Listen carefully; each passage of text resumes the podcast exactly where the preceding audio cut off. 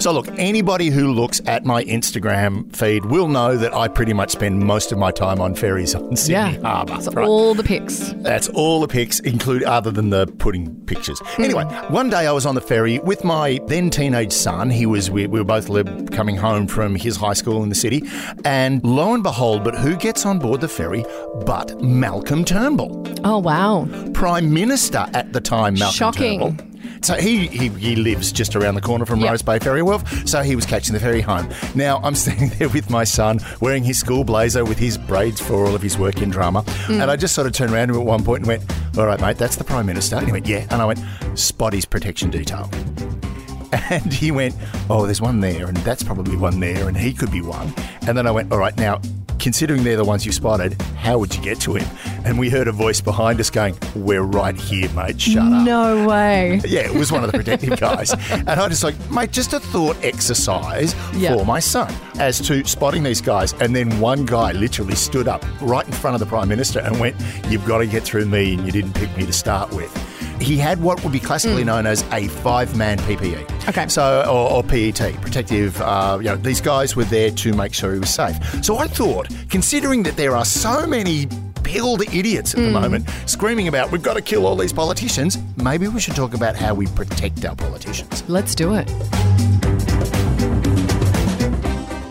You're listening to I Spy, the personal protection detail of Australian intelligence. Shots fired! Coming from the left! Everyone run! Oh, sorry, sorry, Prime Oh. Minister, you come with us.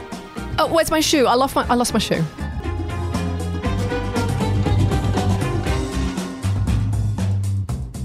Hello and welcome to I Spied. My name's Michelle Stevenson. I'm here with David Callan, and we're going to talk about how we protect our politicians. And this came up recently because the Australian Federal Police had to step in. They've been forced to mobilise against some specific threats that were made mm-hmm. to politicians over the weekend. Now, this is also off the back of, you know, a British MP being murdered recently as well. So, you know, everyone's kind of being hyper vigilant around politicians, and especially with like the mobilisation of people who are blaming politicians for the current state of the world. Now, the interesting thing, and you mentioned the British politician, not Yeah. every politician gets personal protection. Yeah, Um, that's it- interesting, right? It's very simple. Personal protection is really expensive because Yeah, it's very. Mm. man intensive and man hour intensive, all right?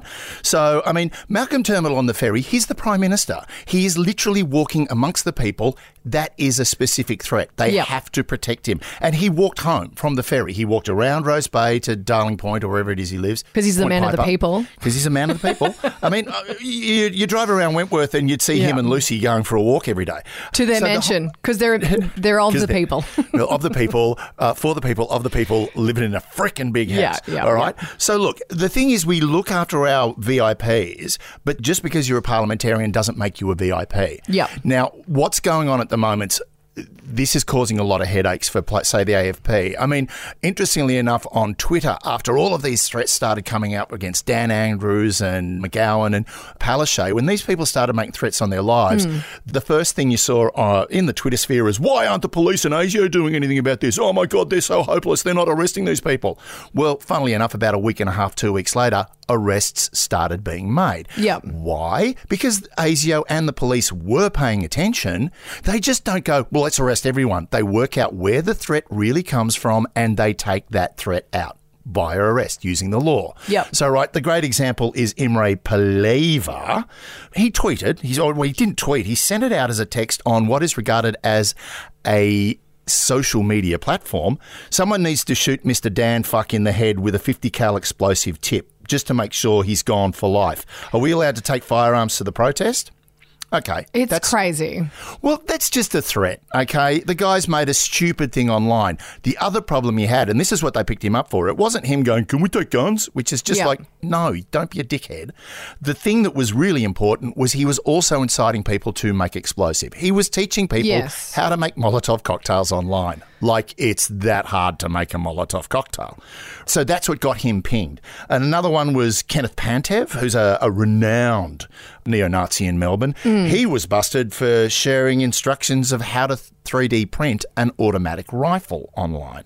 So these guys are making plausible threats. Now, the AFP and ASIO would have looked at that and gone, uh, no, we've got to stop these guys right now. Now, on the flip of it, you've got someone like Kate Callan, no relation. I swear to God, Okay. I've looked at the photos and Yeah. gone, no, you're not a member of my family.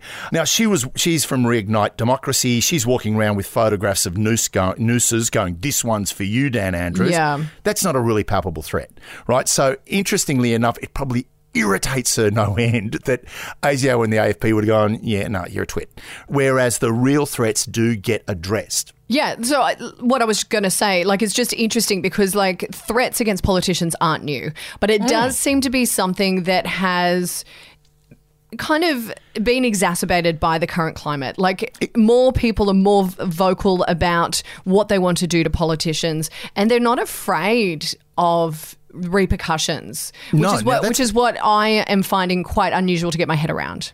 And that's a really important point. It's it, like COVID has literally metastasized this frustration with politicians, and now people are, are a lot more willing to express their violent desire to change Yeah. the regime, which again leads to a lot of threats. Now, that means we have to protect the politicians. I mean, somebody releasing, uh, what was it, um, Malcolm Roberts releasing Jacqui Lambie's telephone number on the floor Yeah. of the Senate. Not great. She was, now, interestingly enough, someone said, but she put it on her Facebook page.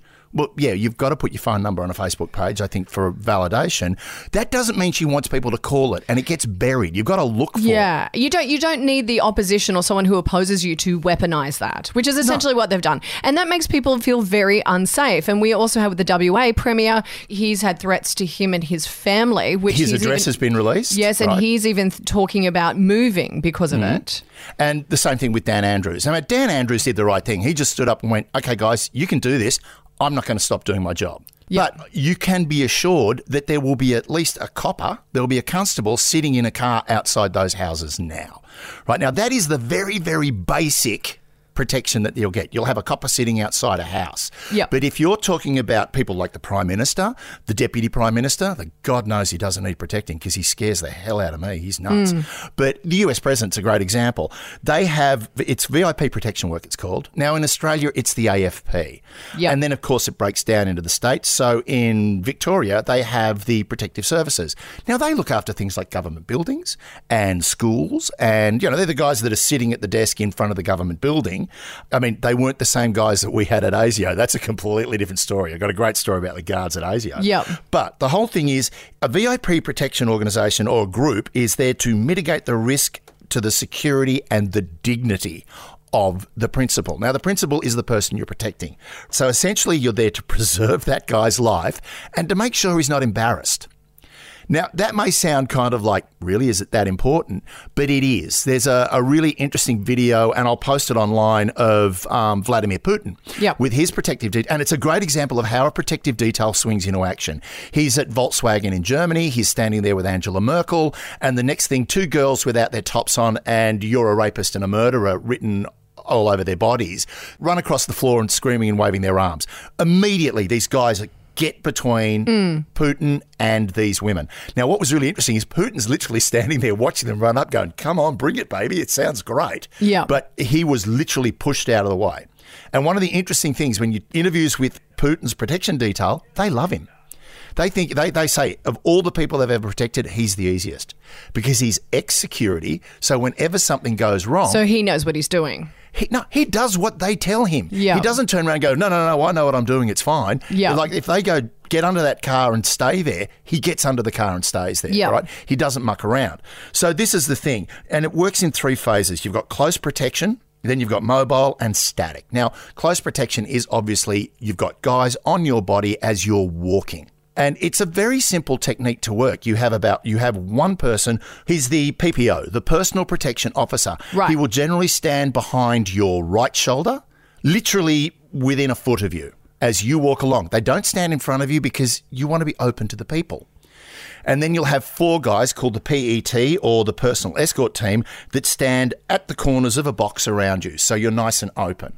Now, there are ways of changing that. You can turn it into a diamond shape, though they don't like doing a diamond because it's aggressive. And then, of course, you've got what's known as the V, where you've got an inverted V where you've got three guys in front, three guys behind. Right. Uh, and one of those guys is your personal protection officer, right? So these guys protect you, and their job is to get you out of there if something goes wrong. So when you watch Olympus Has Fallen or Yeah. any of those those great films with that incredibly action star, I can't remember his name. Gerard Butler. That's the one. Uh, of course, you'd remember Gerard Butler because Well, I mean, what's Yeah. there not to remember? yeah, what's there not to like, I suppose. Now, the thing is, he's always like, I'm going to go and stop these guys and shut it all down. That is not his job. A personal protection officer is not there to stop, they're there to stop the threat, Protect. Uh, protect the guy, and get the principal out of there. That is his number one job. They're not there to investigate what's going on. They're not there to take the threat down and keep fighting until the threat's gone. They're there to remove the principal from the threat. That's all they have to do. Uh, now, interestingly enough, when a VIP travels overseas, so say Scott Morrison travels overseas, he will take his own personal protection with him. Yeah, And well, that makes what- sense. Of course, because they know him and they know Yeah. how he moves and what he likes. But beyond that little inner circle, that inner core of protective officers, there will be the external protection, which will be the nations, the nation state, the host state Yeah. will be looking after that. It's their job to take out the threat. Now, of course, there can come to a point where okay, it's just us and them. Yeah, well, if it gets to that point, you have massively fucked up your job. All right. And also the exterior ring, because there will then be an exterior cordon, they've also fucked up their job as well. If it gets to the point where someone has gotten to your principal, you have made a huge mistake. And this has happened. This is the, the classic example was um, the assassination of Abraham Lincoln. If you want details on this, listen to the podcast. Uh, one of our, and a member of our stable, Heroes and Howlers, Mikey Robins, absolutely mm. brilliant. But essentially, Abraham Lincoln had to hire his own bodyguard. It wasn't provided by the government. And then the guy they got had been fired from the police because he was a drunk. Great. And at the time, while he was sitting in Ford's Theatre enjoying the play, his bodyguard at the interval went, oh, I might sneak next door for a cheeky beer. Was actually drinking at the bar with John Wilkes Booth. And then John Wilkes Booth went into the theatre and the guy was still in the bar drinking. Oh the bodyguard gosh. was in the bar drinking when Booth walked into the, the box and Yeah. shot Lincoln in the back of the head twice.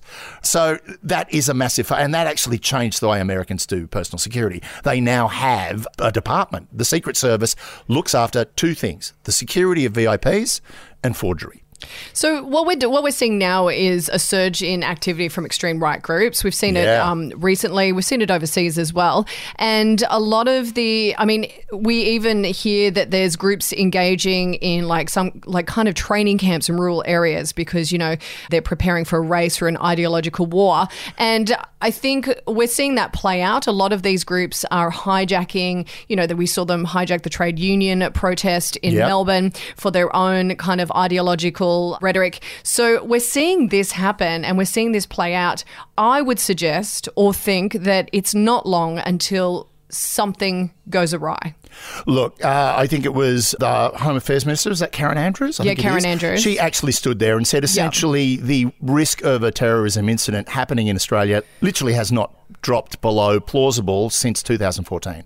Yes, And think and it's prompted them to you know list the base and Hezbollah as terrorist groups now. So you, Well- you know you, it's illegal for you to be part of them. Hezbollah has always been a terrorist group, the terrorist side of Hezbollah, but Hezbollah is now also a political movement. So it's very much like the Sinn Féin. No, but they've for the made it. They've made it illegal. They've Yes. ma- they've added to the list of terrorist organisations. Exactly. So it's a criminal offence to be a member in Yeah, Australia. They've, they've included the political arm of Hezbollah into Yeah. the terrorist organisation, which is fine because much like the Sinn Féin did with the IRA back during Yeah, the Troubles, yeah.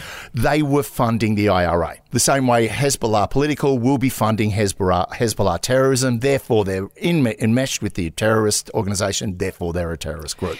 And what and with the base, you know, they're they're kind of like this violent, racist, neo-Nazi organization. And what I find quite interesting is we're moving away from the ISIS and ISIL and and that kind of stuff, more hmm. into like this kind of right-wing neo-Nazi faction, so to speak, that is is what we really need to be afraid of right now. And what's curious about that, as you said, they're they're hijacking other movements, right? so they've, yes. they've hijacked the anti-vax movement. They hijacked the builders essentially in Yeah. Melbourne for their Yeah. protest. They've hijacked all of these movements, which is very much what the extreme left used to do. So Yeah. the international socialists, anarchist groups. Interestingly enough, I was just reading an article where international it was an international social, socialist or workers socialist website were basically saying, "Oh, oh, yeah, the police are really thrilled with these demonstrations because they get to show all their new toys and guns and stuff like that. And it's like, well, they're, they're cops and there is civil unrest. Therefore, they need to be on the street to do this. Now, I mean, the thing is, this isn't just Australia. It's happening like uh, Is it happening everywhere? The UK, the US. In Rotterdam, they were burning cars, which is mm. very interesting because one of these guys, one of the people that had been arrested, has said, you know, we need to start burning police cars to get noticed. It's like, guy, just walking down the street with a noose on a stick got you noticed. You Yeah. don't need to burn the place down. But I mean, as the Prime Minister said, there are a lot of people out there that are frustrated. There are also a lot of people out there that are using that frustration as a means to their own ends. One hundred percent. Because you know the guy and the you know the husband and wife who are pushing the pram with the baby in it that just you know we'd much rather just eat uh, garlic and echinacea and let that be our treatment for COVID and why can't we just do that and can we like walk down the street they don't want to be associated with the Molotov cocktail throwing Barrett 50 cal sniper rifle bearing No. idiots that Yeah. are taking over these movements. The other really scary thing about this is there are a lot of low level politicians that are using this. They are. They're using. They're beefing up their rhetoric to kind of fire up this base, which is kind of similar to what Trump did. Hence the whole, you know, January 6th kind of what happened there at the Capitol. Yeah. So they're really, and it, they're playing a dangerous game. I think. Look, it's really dangerous because one. As soon as somebody gets hurt, and it, you know, at, at Someone the, will. at the rate it's going, it- it's mm. really, really likely. That is why Karen Andrews stood there and went, "The risk of terrorism in Australia has not dropped since Yes. 2014." But I think I think what people need to get their heads around, and I and I think the average person they might find this quite difficult is they have to shift that idea of a terrorist looks like a person of color or who's Arabic or you know belongs to ISIS and wears a hijab and all that. A terrorist is actually probably your neighbor or like someone that you know, and and that's what's going to be hard harder to I think Yep. you know get on top of this because white people stick together with other white people. he was a quiet guy who uh, Yeah. you know, kept much to himself. Yeah, it's there's a so reason he kept to easy to like be angry or um, be afraid of someone who doesn't look like you. Yeah, essentially, it's the, the whole idea of the other, right? Yes, I mean, the other. And Australia is built on this whole concept of the other. Which is, and well, I mean, pretty much most nationalist movements or national, Yeah. nationalistic pride is built on the other, built Yes. on your exceptionalism. We had it with the Japanese. We had it with the We're Greeks. going back to China. Yeah. the red menace is coming again, right? Right. Uh, The other is a really, and interestingly enough, if you look at our fiction, there was there's been this raft of zombie stuff Hmm. because it immediately dehumanizes the other. They're Yeah. just these these mindless zombies that are coming to kill us, right? So insert that, you know, insert Nazi, insert communist, insert you know whatever you want, terrorists. They they're just mindless people that we don't care about and we're going Yep. to destroy. The thing that's really, really telling about all of this with this political opportunism going is essentially what people don't understand is as soon as somebody gets hurt, as Yep. soon as some politician's child gets hit by a car because somebody's decided I'm going to drive my car at them as they're crossing the road to go to school, Yeah. or somebody firebombs somebody's house, or somebody, you watch every politician that's been going, you should take your freedoms back. You Yeah. watch them backpedal like crazy. Because they are duplicitous in, in this occurring.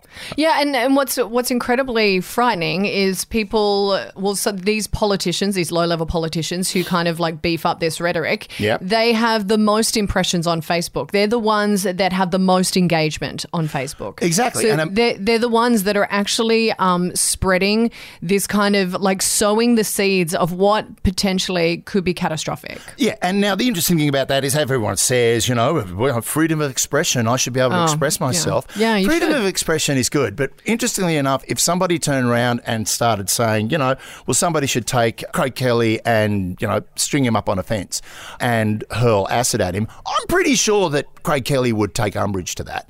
Now, Yeah. this is the thing. The, the, it's it's that whole idea of I'm allowed to threaten because I'm I'm expressing my freedom uh, and my, my opinion, but you can't express your opinion if it offends me. And I mean, this is the dichotomy we live in. And what people don't understand is how very, very quickly a situation like this can escalate out of control. And the best example of this is the what we like to call the lobby restaurant incident. Do you remember it? Uh, run me through it again. One Australia Day, when Julia Gillard was Prime Minister, they were having an awards ceremony for volunteers, for people that had been volunteering in the Australian community. They were giving out awards Yep. at the Lobby Restaurant in Canberra, which is just down next to the old Parliament House and quite close to the Aboriginal Tent Embassy.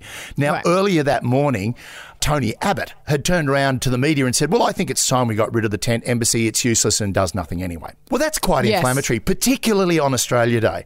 Now, the thing is, Tony Abbott was attending the awards ceremony with Julia Gillard, and then one of Julia Gillard's staffers just sent a text message saying to somebody that was attending a protest at the tent embassy that, oh, by the way, Tony Abbott's over here at uh, the lobby restaurant if you guys, you guys are interested. The next thing, the lobby restaurant is surrounded with people pounding Yeah. on the windows. Now, of course, Gillard's uh, personal protection team turned around and went, We need to get you out of here now. Now, personally, what I don't understand is because at one point, and there's footage of it, Tony Abbott walked up and said, Is there anything I can do? And if I was Julia Gillard, I would have turned around and said, You can go outside and tell those people what you meant. Would he? No, but she at least could have done that. But she did what she was told to do by her protection team, and they left in an absolute freaking debacle. There were Yeah. police with riot shields. She lost a shoe. I mean, Yeah, I, all I remember from that whole experience was that she lost her shoe. She lost a shoe, uh, but the thing is, she's got her her body man. All right, so her, her PPO has got her hand, his arm over her, her head tucked into his chest, Yep. and he's running her to the car. So I'm sorry. She suffered great embarrassment because of that. And of course, in the background, there's Tony Abbott also being let out by the protection team, laughing his head off, thinking it's a great joke. This is because one, and mm. now it went back, interestingly enough, the staffer quit that day. He, he said, I've made a mistake. It was stupid of me to let this person know because he let Yeah. one person know and they let other people know and then it spiraled out of control. Yeah. He quit. The AFP investigated it and turned around and said he was the media advisor. He was contacting someone in the media. There was nothing there was nothing wrong he did. The problem was it escalated out of control once that information passed through the crowd. Which shows like how quickly like things can escalate. All it takes is just you know kind of Yeah. a, a tweet or um, something innocuous, Yep. a text, and then all of a sudden it can really get out of hand. And now we've got like the AFP working with local police, now working with ASIO Yeah. to kind of come up with this plan to go. Hang on a minute, this is now getting getting out of control, and we need to work out what we've got to do about it. I mean, you look at the Parliament. Parliament House now has a fence around it, which Mm. annoys me so much because I used to rollerblade down it. How many people can You say rollerblading with a bum bag for sure. Yeah, I did. were. I did. Nearly killed myself um, when I landed in the middle of the United Kingdom High Commission's lawn. Thank God it was freshly sown, or I would have been in really big trouble. But essentially, we used to rollerblade down uh, Parliament House, and it was fun. Mm. Yeah. Now you can't even go up there to look down the into the Senate and House Yeah. of Representatives chamber. This is because people get out of control and do stupid stuff. Now, the one thing, and I, this is my big takeaway from this, is do you really want to know how expensive this is? Because Yeah, it's going know, to be really expensive. it's exceptionally expensive. It's vehicles, it's man hours, it's planning. So for the Prime Minister to visit somewhere, in Australia it's not so bad, but for him to visit overseas, that means you have to send a forward team that Yep. investigate everywhere he's going to do, do a threat assessment on everything that's going on in the country and every location he's going to do, create a plan, create an exit strategy, create escape routes, set up safe house. It's like it's a, a huge, huge deal. Yeah. And then if you look at the Americans, uh, do you remember? I think it was Mike Pence came to Australia for like two days. yeah. They shut down traffic in Sydney so he could get in the Beast, that bloody big car, the limo they have, to drive to Kirribilli and then back to the airport. They shut the city down Yeah, I remember that. rather than deal with traffic. That's a that's a very American thing to do, though. yeah, it's like Moses. Let's part the sea. Let exactly. us through. when George W. Bush visited Canberra, they had F 18s on station for the entire time he was in the city. And the other thing was he stayed in the US Embassy, in the ambassador's residence, because that was, to the Americans, the, Mm. safest. spot in the Yeah. country. This is what it takes. It takes a lot of money and a lot of manpower to do this. Now, if you've got idiots walking down the street waving nooses, you're idiots. I'm sorry, you're being stupid. But if you've got people that are saying, by the way, guys, here's how you 3D print an automatic weapon, It's crazy. Now you've got some trouble. Yeah, and I, I think what we're going to see is some escalation and some arrests. I mean, just just recently, uh, we had a man in Tamworth in inland New South Wales being Mm. arrested for threatening as well, making threats over social media. Yeah. So I think more arrests are going to start being made, and examples of people are going to have to happen. But I think the real kind of the real kind of scare for me is the fact that we do have extremist far right neo Nazi groups who are actually in training camps in the middle of Australia, and we know that this is going on, and they're ready. They're arming themselves for what they think is the next big race war. Now, funnily enough, training camps out in the bush, that actually isn't an unheard of thing because No. the Ustashi did it back in the 70s. Yes, exactly. Um, terrorist organizations were doing it in the 80s, 90s.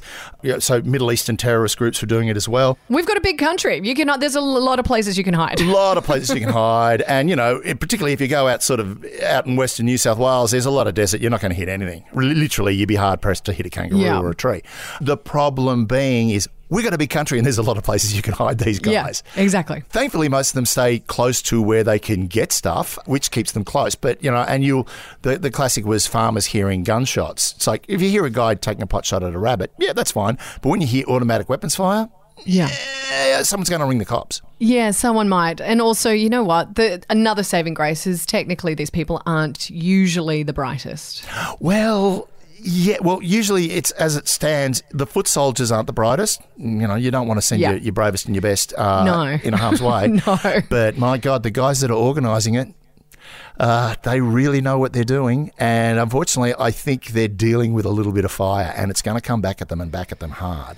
Because under the ASIO Act, the promotion of communal violence is regarded as a threat to security, and as such, you are in our frame. And what kind of frame would that be? Like, what what are we talking about? Like some serious jail time? Well, no, for ASIO won't, won't jail you, but ASIO would certainly be looking at these right wing groups right now. Yeah. They've already said over 50% of their investigations into terrorism now are to, directed towards the right wing. That's really, really bad. That's really, really. It used to be 50% of ASIO's targeting budget was towards the Soviet Union. Now it's towards right wing groups. That's and bad. and this and this is the thing that I think Australians in particular need to start getting their head around. Yeah. That someone who you may live next to, who you think is just your average white person, Yep. could actually be a far right extremist. Oh, yeah. They, they, they literally, you could be living next door to one right now. I know I'm not because I don't have anyone living next door to me. They all live above me.